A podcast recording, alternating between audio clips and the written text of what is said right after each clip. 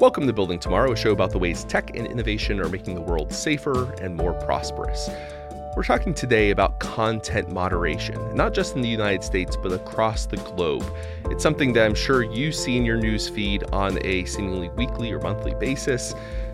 YouTube or Twitter or one of the other major social media platforms makes the decision to either pull someone from the platform or not pull someone from the platform. There's a firestorm of controversy about that content moderation decision. This is not a problem that's going away. This is something that people are going to be angry and concerned about for the near future.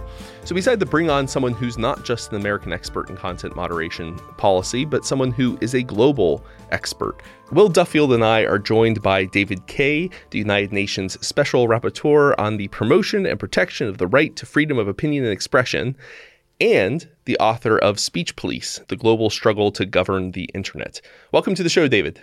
Thanks for having me. And what is a rapporteur? That's a good question. It's a special rapporteur. Special. The special is important there. Um, uh, basically, uh, the UN's Human Rights Council appointed me as its monitor for freedom of expression around the world, and it's it's a position that has been held for about well since 1993, 1994. I'm the fourth one for the Human Rights Council, and there's about 50 other special rapporteurs handling different areas of human rights around the world. And it's it's actually, I mean, it's been called the crown jewel of the human rights system of the UN, and it is. I mean, if you look at the kind of work that we do, we're really untethered in many ways to the um, you know, to the restrictions that others have in the Human Rights Council or other human rights mechanisms around the world. And what? So when you say you are, um, there's there's 50 of you. You're around the world looking at different areas. For mm-hmm. you in mm-hmm. particular, it's freedom of expression. What do you actually do on a day to day basis? Yeah, yeah. So on a day to day basis, we communicate directly with governments, and increasingly, and it goes to the topic of the book, um, with with companies in terms of their restrictions on freedom of expression. Quite a lot of that in the in the day to day sense deals with attacks on journalists and journalism which you know has increasingly been online attacks. Um, but you know, it's physical attacks. It's you know Jamal Khashoggi. So it's killings. It's that kind of thing is our day to day. That's sort of the bread and butter of the work. But I also do um, kind of thematic reporting to the Human Rights Council once a year and to the General Assembly once a year. So I've done reports on encryption and anonymity, sort of the first kind of human rights overview of the importance of digital security, um, protection of sources and whistleblowers, you know, all sorts of thematic issues. I've done reports on those, and my predecessors have also. And then the last thing is I do country visits. So I, I mean, it's a funny system. I have to ask a country for an invitation, which is weird. It's like asking for an invitation to a party. But in order for me to officially report to the Human Rights Council on a particular situation in a state, um, I need to get an invitation. So I visited places like Turkey um, not long after the attempted coup and the strict repression of journalism and academics and Just many others. Gutting the teaching profession there. The teaching profession, civil service, civil society. I mean, it's really it's it's just gotten worse. And that was a few years ago that I did that visit. But also um, Mexico, Japan, which is you know a free society but has problems related to independent journalism and investigative journalism. So we do those kinds of things as well. And you know, with freedom of expression and also freedom of opinion, um, everything has been kind of subsumed under under that. You know, whether it's protest or um, or digital rights or journalism, there's just so much going on. There's so much attack on those things. And so, are, were you then, are you the first special rapporteur of the platform internet age? So, my predecessor, uh, an, a Guatemalan activist named Frank La Rue, really. Um, he led the way in many respects. He did a report in, I think it was 2011, on freedom of expression and the internet. In 2011, you know, the you know social media had already launched, um, but it wasn't what it is today. Um, but you know, he really provided some principles.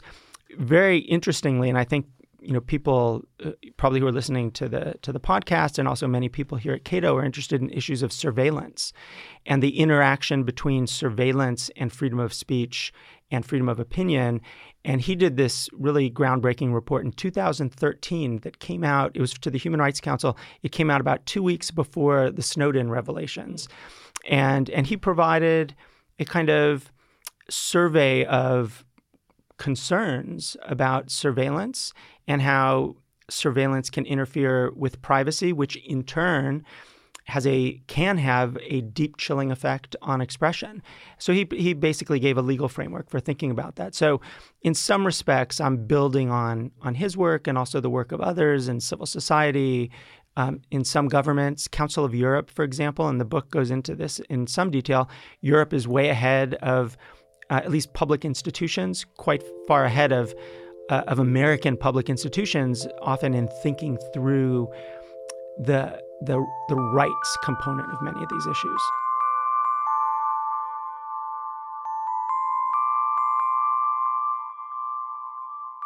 I mean, I will say there's a report on this. So I did a report to um, to the Human Rights Council on what we call the digital access industry, basically, and it's you know, it's your CDNs, it's your telcos and ISPs. It's, you know, those actors also play a very big role and they're they're they're different in certain respects from I mean, in very important respects from social media and other you know, others at the content layer because, you know, those actors, in order to go, they have to make a choice to go into a market or to accept a client, right? So if you are, say, um, you know, uh, Telia, right? You know, Scandinavian telco, major telco, and, and they have operations in Central Asia. Like they have to make a decision. Do we go into Tajikistan, knowing full well that you know Tajikistan's security services use this Russian SORM, this device that basically hoovers up all information from you know all traffic? Do they do they do that? I mean that that involves um, I think for for a Scandinavian com- company, uh, a kind of compromise in their values. So so they have to make that choice. Whereas you know Facebook, YouTube, Twitter, they're they're either available or they're not at the at the will of of governments, and that that just presents a different uh, a different setup for them. I think. Certainly, more more broadly in, in thinking about that Tajikistan example, um, when we think of the internet as a whole and its effect on freedom of expression, there are trade offs. How do you approach them? How do you see it shaking out, um, especially looking around the world? Because often here in, in tech policy in the United States, we think that the internet ends, if not at the United States borders, at, at least the borders of Europe, perhaps. Uh, but that's not the whole story. No, it's not. Small question there. Well, I mean that's a, that is a really big part of of the book, um, you know, at least thematically, and um, you know, so I maybe backing up a little bit. I, I still have this kind of optimistic belief that the internet, including social media, I would say especially search, right, has really opened up vistas for people around the world. It has provided access to information that people really had to hunt for and would, would be very unlikely to find. Like so, uh, like if we look at the net gains, I like that net gains, yeah. right, little pun there, right? It you know um, the the net gains of the last twenty years I think are enormous, but what we've seen is that there are there's kind of darkness there as well. And I'm not talking about the dark web. I, I do mean this kind of centralization that has given extraordinary power to both private actors and public institutions to restrict that access to information. And I think one of the things we've seen is is this it's not really the techlash, right, which is I think an American kind of phenomenon right now, but it is it's governments that have been I think accustomed to seeing their role as policing public space and losing that control to private, basically private American companies based in Northern California. Uh, and so there, this has been like the trade off generally speaking, for a company that wants to go in and provide access to information is it's a hard one. And I don't, you know, pretend in the book to have the answer to that, but it is a hard one. Are you are you providing such a service that some form of censorship, some form of restriction is tolerable? I mean, we have to go down the list and, and think specifically about those those restrictions, and it varies around the world. And some and and I guess just to close this part off, my my big concern is that in this totally legitimate effort of governments to have, you know, some at least some insight and oversight of over this space, um, that they're completely overreacting in many many parts of the world and causing, just as surveillance has. Um, causing really deep restrictions on, on expression that go beyond what I, I would, and, and I'm guessing many people here would consider to be acceptable uh, trade offs. You you write about the uh, Google Spain right to be forgotten mm-hmm. case, um, saying that it quote points to the use of democratic institutions, the tools in place where rule of law prevails in order to restrain the operations of corporations, which sounds sounds nice. But from my perspective, at the end of the day, while the law applies to Google, it affects me as an individual even here, if you totally. look particularly at some of these global takedown orders we're moving towards now, and and my ability to gather information about the true state of things. Yeah.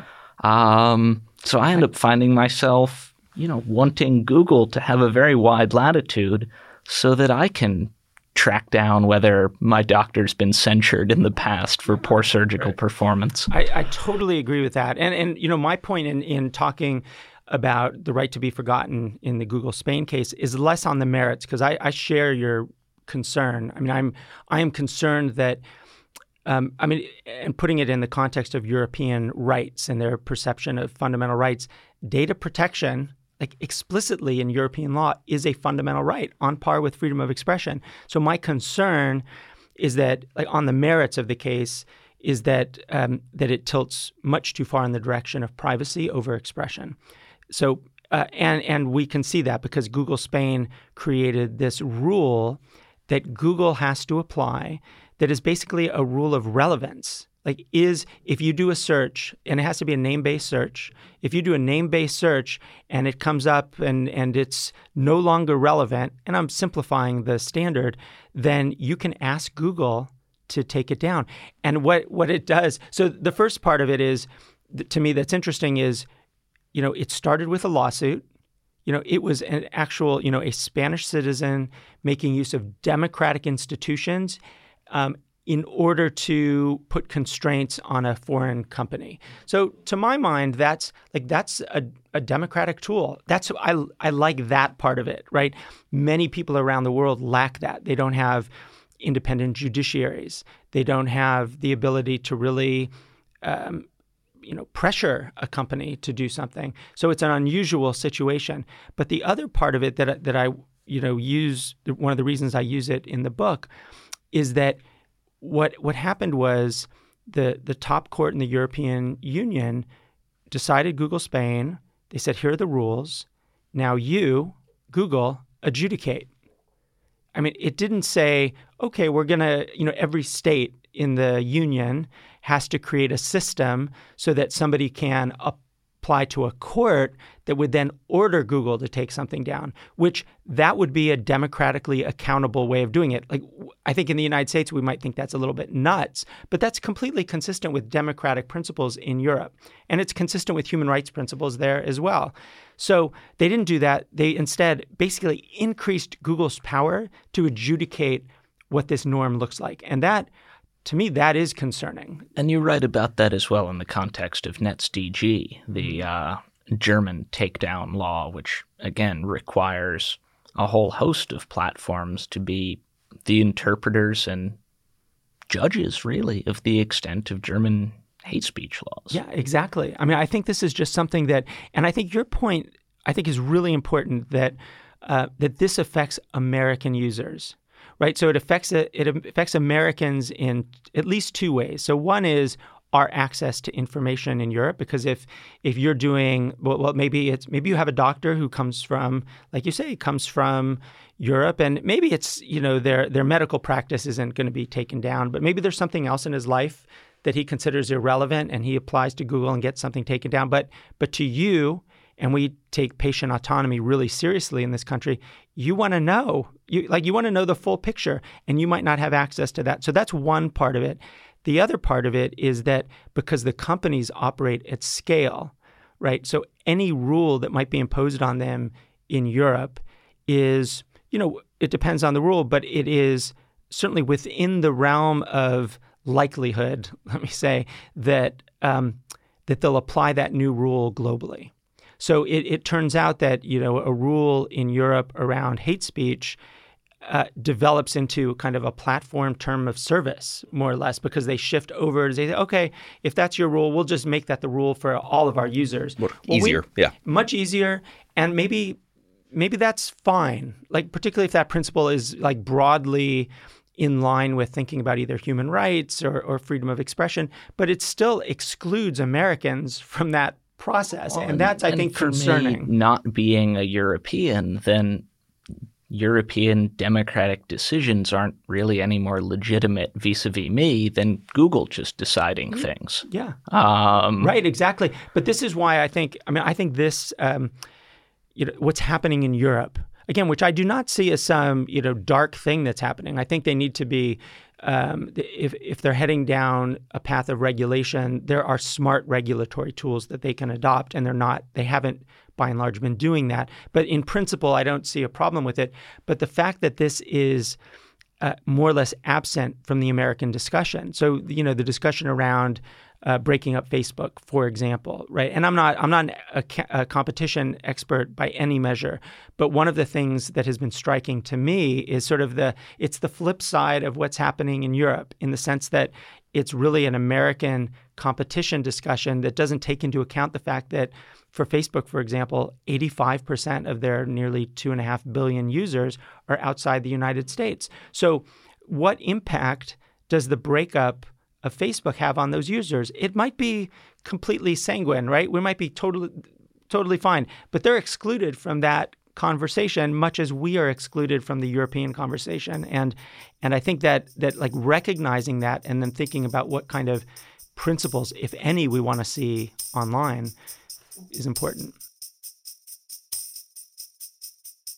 This framing though makes me think, okay, so when Google or Facebook or any of these these platforms, when they do it themselves and are encouraged to do it indeed by you know, national governments, that is free from democratic norms. Whereas if we shift that to a set of civic institutions, well, now it's democratic. Why is what Google does or any private company, why is that not democratic? And if it isn't, why should it be? Like, do you see where I'm going with yeah, that? Where I do and maybe I can answer it, um, and you can tell me if I'm not exactly yeah. answering the question. But, but I, first off, I think that there's variation from jurisdiction to jurisdiction, right? So, um, and Nicole Wong, who is who's one of the uh, like the early deciders, uh, there's a, a great Jeff Rosen story in um, in the New York Times Magazine like ten years ago about uh, about Nicole and her team at Google making decisions around speech. So it's not like this is a new issue, but she pointed out in this in an interview, which I think is correct, is is our way of thinking is the companies also have First Amendment rights. Right? They they have the right to decide what the platform looks like. They have the right to decide their brand, basically. So I think that's fair and in the American context in particular, there's a significant amount of competition. And it's competition that's not just platform competition, it's competition among, you know, social media, traditional media, broadcast, radio, podcast now. I mean, there's a whole range of things. It, there's a different valence to that situation in places where these American platforms really do dominate public space. So I'm thinking about places, you know, not just the Myanmars or the Philippines, those kinds of examples, but even in Europe, where Google is a very dominant, let's say, shaper of, of public space. And yet there, there really is limited accountability for their decisions. And, and I think just looking at it from the perspective of, of those governments and, and we could keep it with democratic governments because at least we can assume that there's some good faith effort there. I mean, not always true. And and you know, I, healthy skepticism for sure, but I think they're making an effort to say this this is a company decision. It's company oftentimes driven by branding or business model or whatnot, but you're having such an impact on our civic space. You're having an impact on, say, our debate around immigration in Germany. Um, and taking in refugees. You're having a, um, a, huge impact on our elections, for example. Those, you know, you're creating that space, and so we feel the need that this this space should be regulated. My, my concern has been that in that regulatory move, governments again have been giving the companies more power and not putting themselves in a position of being democratically accountable. That so that's I mean that's a very long way of, of I hope that's that's kind of getting to to what you're asking. Well, I, I think you see it on on both sides as well, in that neither states nor platforms really want to be decision makers when they can avoid it. Um, I mean, looking to the the horrific Myanmar example, in that case, you you had a state which was attempting to push out genocidal propaganda, but at the same time, Facebook, which didn't have a lot of local knowledge, uh, reviewers who understood the language, etc., seemed very deferential to the government in making takedown decisions. Um, so, to what extent should states privilege the concerns, uh, or should platforms privilege the concerns of state actors in the content moderation process? And how should that be moderated by platforms' lack of local knowledge? Because it seems, you know, in, in cases in which you have more knowledge, um, you might these might be places in which you can defer to the state a little bit more, but it's precisely in the spaces where it's easiest to defer to the state, where you don't have that local knowledge, that the consequences of doing so can be most disastrous. Yeah, I mean that is that is such a great a great question. It's a real insight into the problem that the companies face, or one of the problems that they do face. They have you know very little insight. I mean, let's be honest. It's it's easy for an American company to have insight into even you know small town America and you know the kind of content that you might see at like the hyper local level on Facebook, let's say. That's I mean that's accessible to them and to us in in a cultural political and legal way. Yeah, you can but get the hidden meaning exactly, in something. Exactly, and it's not just language right? So when you think about a place like Myanmar, or as I've been, I've been trying to raise, I wouldn't say raise the alarm, but I want, I want the companies to be thinking about a place like Ethiopia right now. So places where you know, there's been years of repression and suddenly the lid is taken off, right? And then you have sort of an active media environment. Um, what what is the role of the companies and the platforms when you know that environment turns you know genocidal or turns into ethnic conflict? How does a company get access to that? I mean, to that real important information. I, I mean, I think of it very loosely because I don't mean it like really literally, but how do we think about democratization of the platforms? Like, because it, it can't just be hiring, you know, a thousand more language moderators for a country. There, there's something deeper about the nature of interactions. And since I think of this as as kind of, you know, Colin Powell before Iraq said, you break it, you own it, I guess, which is the apparently is not the Pottery Barn rule, but but but here the situation is, you know, um, you built it, you own it. You know, the companies built these platforms, and they have a responsibility to deal with these these kinds of important problems. And then they, but they create space for for problems. So in that context, right, you know, so what do they do about governments that want to manipulate the platform themselves? The companies have developed some, I think, routines of pushback. But the problem is their pushback relies at the end of the day on you're asking us to do something that's inconsistent with our terms of service.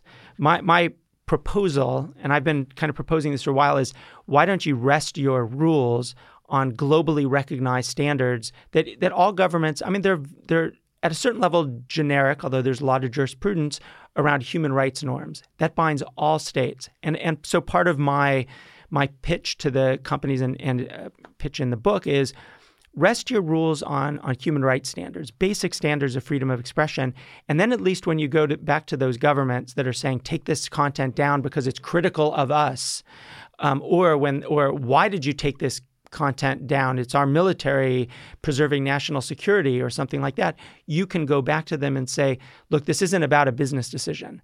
This is about what we understand to be our responsibility to protect our users and the public's right. Now, ultimately a government can say, you know, sorry, we're going to shut you down. I mean, they do have that ultimate tool, but I but I also do think that that the companies have more leverage to do that than than they sometimes uh, kind of admit. Uh, the other big suggestion in your book is is transparency, and you mentioned both decisional transparency and rulemaking transparency. What are the differences between those, and, and what would either of them look like in practice as yeah. applied to these platforms? Yeah, I mean, I think so. Transparency often is um, it's like a mantra, and and and we need to have content. Like, what does it mean to say that the governments are uh, the companies are more transparent? And and I do think that one of the major problems of our debate over the last couple of years has been that has been basically an information asymmetry. Right, the companies have all of the information about how their rules are adopted that's the rulemaking. Uh, uh, the rulemaking transparency. They should disclose more about how they adopt rules, and they they are like massive bureaucracies. I mean, that's another part. Like we tend to see from the outside, oh, they just decided today to adopt a new hate speech rule.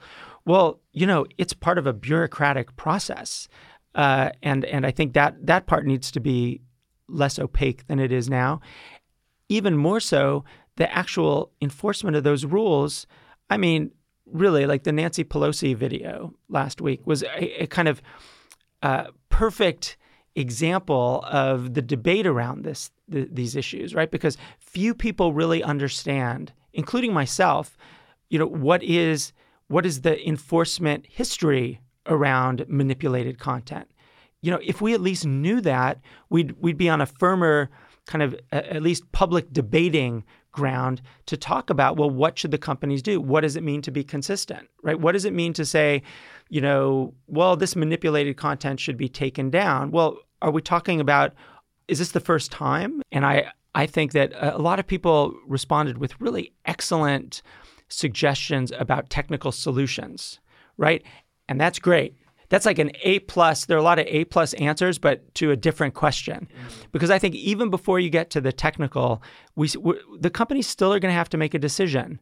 Um, do we are, are we going to draw the line at all manipulated video, all manipulated content? I mean, that seems first of all technically very difficult. Um, increasingly difficult. Although it's you know it's always a cat and mouse between you know creators and the companies. Um, do we want that? But whatever, wherever you draw that line, you're going to have to have a rule. I mean, there's a rule that basically informs the algorithm. So it's not, it can't be just a technical. It's a, it's a kind of, it's a values driven decision.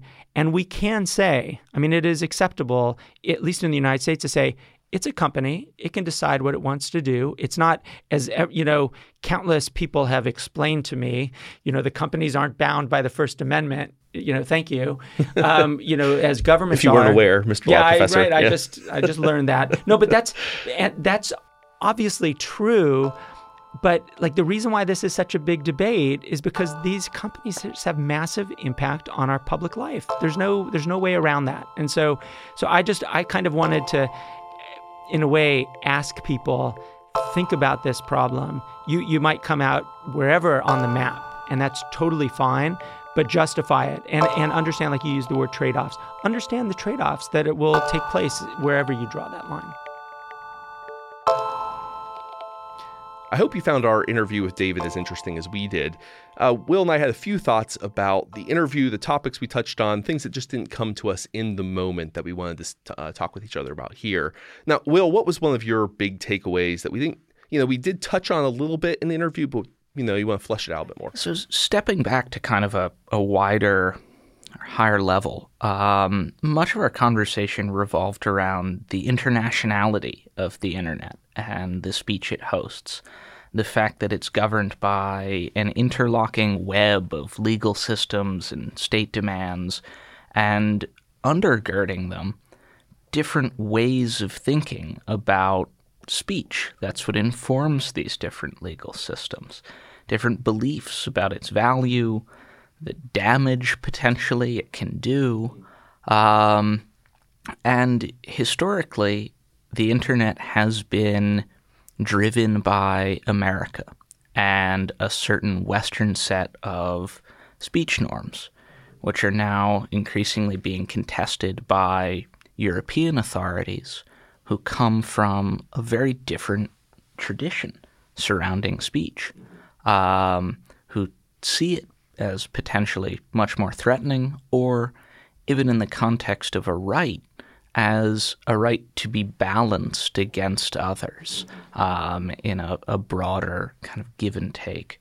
Um, and how this, the direction this international conversation or eventual agreement um, around the norms we, we should hold vis-a-vis speech, how we should feel about speech, and and through it, how people use the internet, um, will will really shape the sort of net we end up with.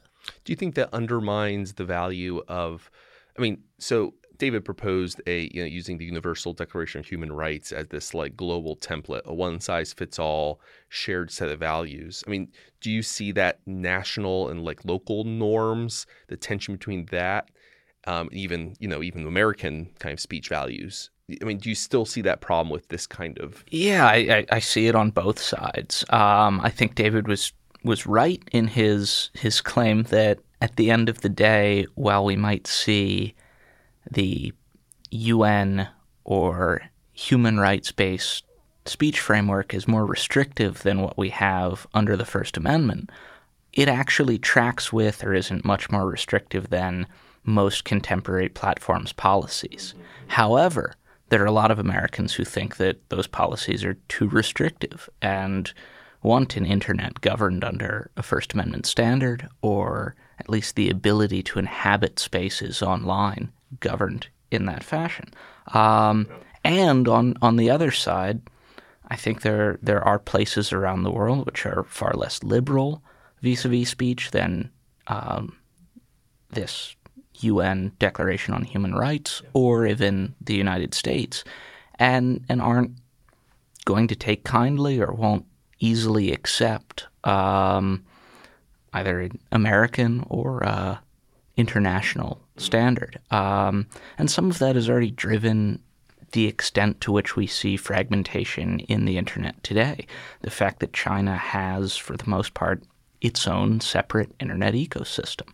Um, now, you can see some of that as protectionism, that it's not, not just a speech concern, but how the Chinese state, the Communist Party, a- approaches the speech of its citizens um, has had a tremendous impact on how they've structured their internet. Well, it feels like too. I mean, to some extent, the uh, horses out of the barn. Um, there are all these different fracture points. So, like one of them is well, there are you know authoritarian governments that are just creating hard firewall type, you know, their own walled garden internets. Um, we also have the example of uh, unintended consequences like uh, GDPR leading to European internet users not being able to access certain American newspaper websites because compliance is just not worth it. So, in a sense, well, and that's inadvertent fragmentation. So inadvertent the point of the bill isn't to cut Europeans off from American no, local news sources, no. but um, you know, sometime this next year during the primaries, when uh, some candidate behaves foolishly in Iowa, and folks follow a link from the Guardian and can't quite get to the local story, um, they'll realize that it does deprive them of information, but also it just places them further from Americans. We share less cultural context, even on the margin, for that GDPR change. So we have these different, you know, whether purposeful or unintentional, we have these different fracture points, which are um, creating internets right? Increasingly so. And on the other side, we still see convergence. Both are happening at once uh, because plenty of Americans are using platforms that have adopted effectively European hate speech norms. Mm-hmm. And increasingly they see those norms as as normal because yeah. it is how their online interactions are governed and um, perhaps also comports with a certain Marcusean understanding of speech that they buy into. But um, yeah. that that in of itself represents a certain convergence. Um, when American airlines or uh, hotels are, are bullied into changing their listings vis-a-vis Taiwan or um, Tibet. So it, I, I, think it's important to recognize that it's not just an either or. Yeah. Both can happen, and they can be happening at the same time, which I think strikes us as uh, uh, not. Re- it's an easy easy to see as a binary. It's hard to. I mean, I, any kind of grand prediction about what you know, it, do we revert back to a kind, you know, to the to the World Wide Web? So, I mean, I, I have a concern that's it's not unrelated. It's a little bit of a different um, angle here. So, as I was listening to David talk about the Universal Declaration of Human Rights, um, it that at the time it was kind of an inchoate concern that I had, but not long after we uh, interviewed him, uh, he uh, retweeted a um, uh, and um, basically the, the summary of an article that April Glaser, a journalist at Slate, was writing, where she calls for broadcast era regulations to be applied to the internet, including she explicitly calls for fairness doctrine style regulations, and as well as the public interest standard. And this is something that I, I do in my research, uh, broadcast, you know, mid 20th century broadcast regulations, and it put a kind of a, a head on those concerns that I had even at the time which is that I'm not sure. I actually think there is a meaningful difference between freedom of speech and freedom of expression. Not in terms of the words themselves. I mean, speech, expression, they're I mean, they're essentially synonymous, the, the words, but in the way in which, in how they're actually employed, there actually can be a meaningful difference. Uh, and that is that the difference, freedom of speech, as it's expressed in the US Constitution, is a negative protection. Congress shall make no law. So the obligation there is Congress to do nothing an idea that that promotes freedom of speech, um, versus freedom of expression, which often is uh, employed uh, as a positive right, which can include the idea of not of a not a negative protection, government not doing something, but government actively doing things to promote speech. And this actually comes up back during the fairness doctrine debates of the 1960s and 70s. This is how people the, ACLU, for example, backed the fairness doctrine. And when people said, well, aren't you saying that by saying that that speech should be balanced, that if a radio station or television station has a conservative on, they should also have a liberal on to balance them out, that you're tweaking with that station's freedom of speech, the right to air whoever they want. And they would say, well, yes, but the freedom of speech, we want to promote more speech and more speech by more diverse people. So therefore, we are actually protecting freedom of speech because we're going to provide more and better and different speech. But you can see how slippery that can become because the net effect, I mean, my all my research shows the use of the fairness doctrine to punish uh, politically unpopular points of view in the 1960s and 70s. So like that's where that can that difference between a negative protection versus a positive right can be meaningful. And I mean, even Kaye himself, when he you know was was tweeting Glaser's take on public interest standards and fairness doctrine. I don't know if he has that same concern that I would have. So I think a, a positive negative right distinction matters, um, can be very meaningful, especially when um, we're thinking about silencing some in order to allow others to better speak or speak more comfortably. However, I don't think you get there in, in any way from uh, the speech expression distinction. Um, I, I, there, there's no reason why limiting the expression of of some in order to allow others to more comfortably express themselves would flow from freedom of expression as a concept. The way I'd put it is that nothing in the text of the Universal Declaration of Human Rights means that you have to interpret it that way. Even when it comes to pure speech.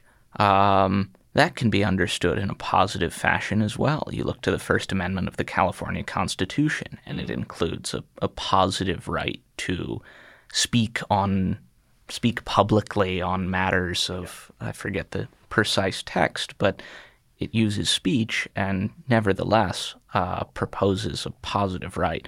So I I worry about treating uh, freedom of expression is some kind of weasel word that can take us down a dark path. I don't think there's anything dangerous about it, and I think it it does capture um, valuable human activities, ways of making ourselves heard, or evincing meaning that aren't always captured in in pure speech, um, and that pure speech as well can uh, lead us to relatively respect more or offer greater protections to certain sorts of written words, perhaps, or recorded speeches, um, where we might then ignore um, a painting or or dance or even something that might sound a little more like an expressive outburst than a well thought out argument. I actually I agree with you. I I don't think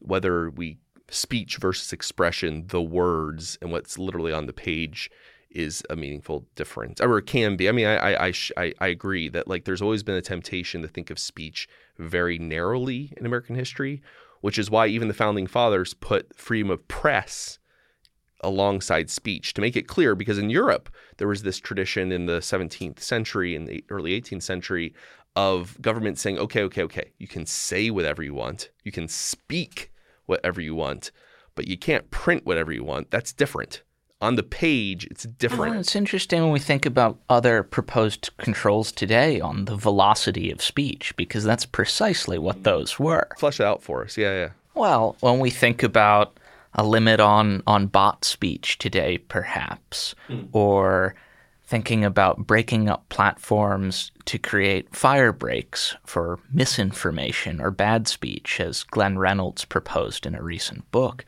Um, these are attempts to limit the velocity of speech, mm-hmm. the speed at which a given piece of information can travel between persons. And if you think back to prohibitions on printing rather than merely speaking, especially at a time when transport was a bit slower, well, yeah. it would take a while for an idea to get around if uh, you had to remember the whole thing, mm-hmm. walk around to people you knew, repeat it out, get them to remember it, and pass it on to the next fellow that passed. If you could hand a printed pamphlet about, you could all get on the same page, as it were, yeah. much more rapid. That's actually really interesting that it's yeah, a restriction of velocity speech and then applying that to the digital age. I really like that. So I, I think that that kind of sums up some of our big thoughts in the aftermath of the interview. Um, is actually the week after we recorded there was this another big hullabaloo. It, it, broke the day of our recording, but became much a topic of conversation. The you know the the Crowder YouTube whatever, but um, I don't think we need to go into litigating the details of that case, but to remind everyone that like this is going to continue to happen, right? Cases like this, disagreements like that about content moderation are very much part of our digital future. Uh, and so I think this was a timely conversation. Uh, thank you for coming on, Will. And until next week, be well.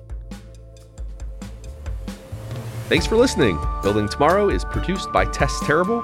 If you enjoy Building Tomorrow, please subscribe to us on iTunes or wherever you get your podcasts. If you'd like to learn more about libertarianism, find us on the web at www.libertarianism.org.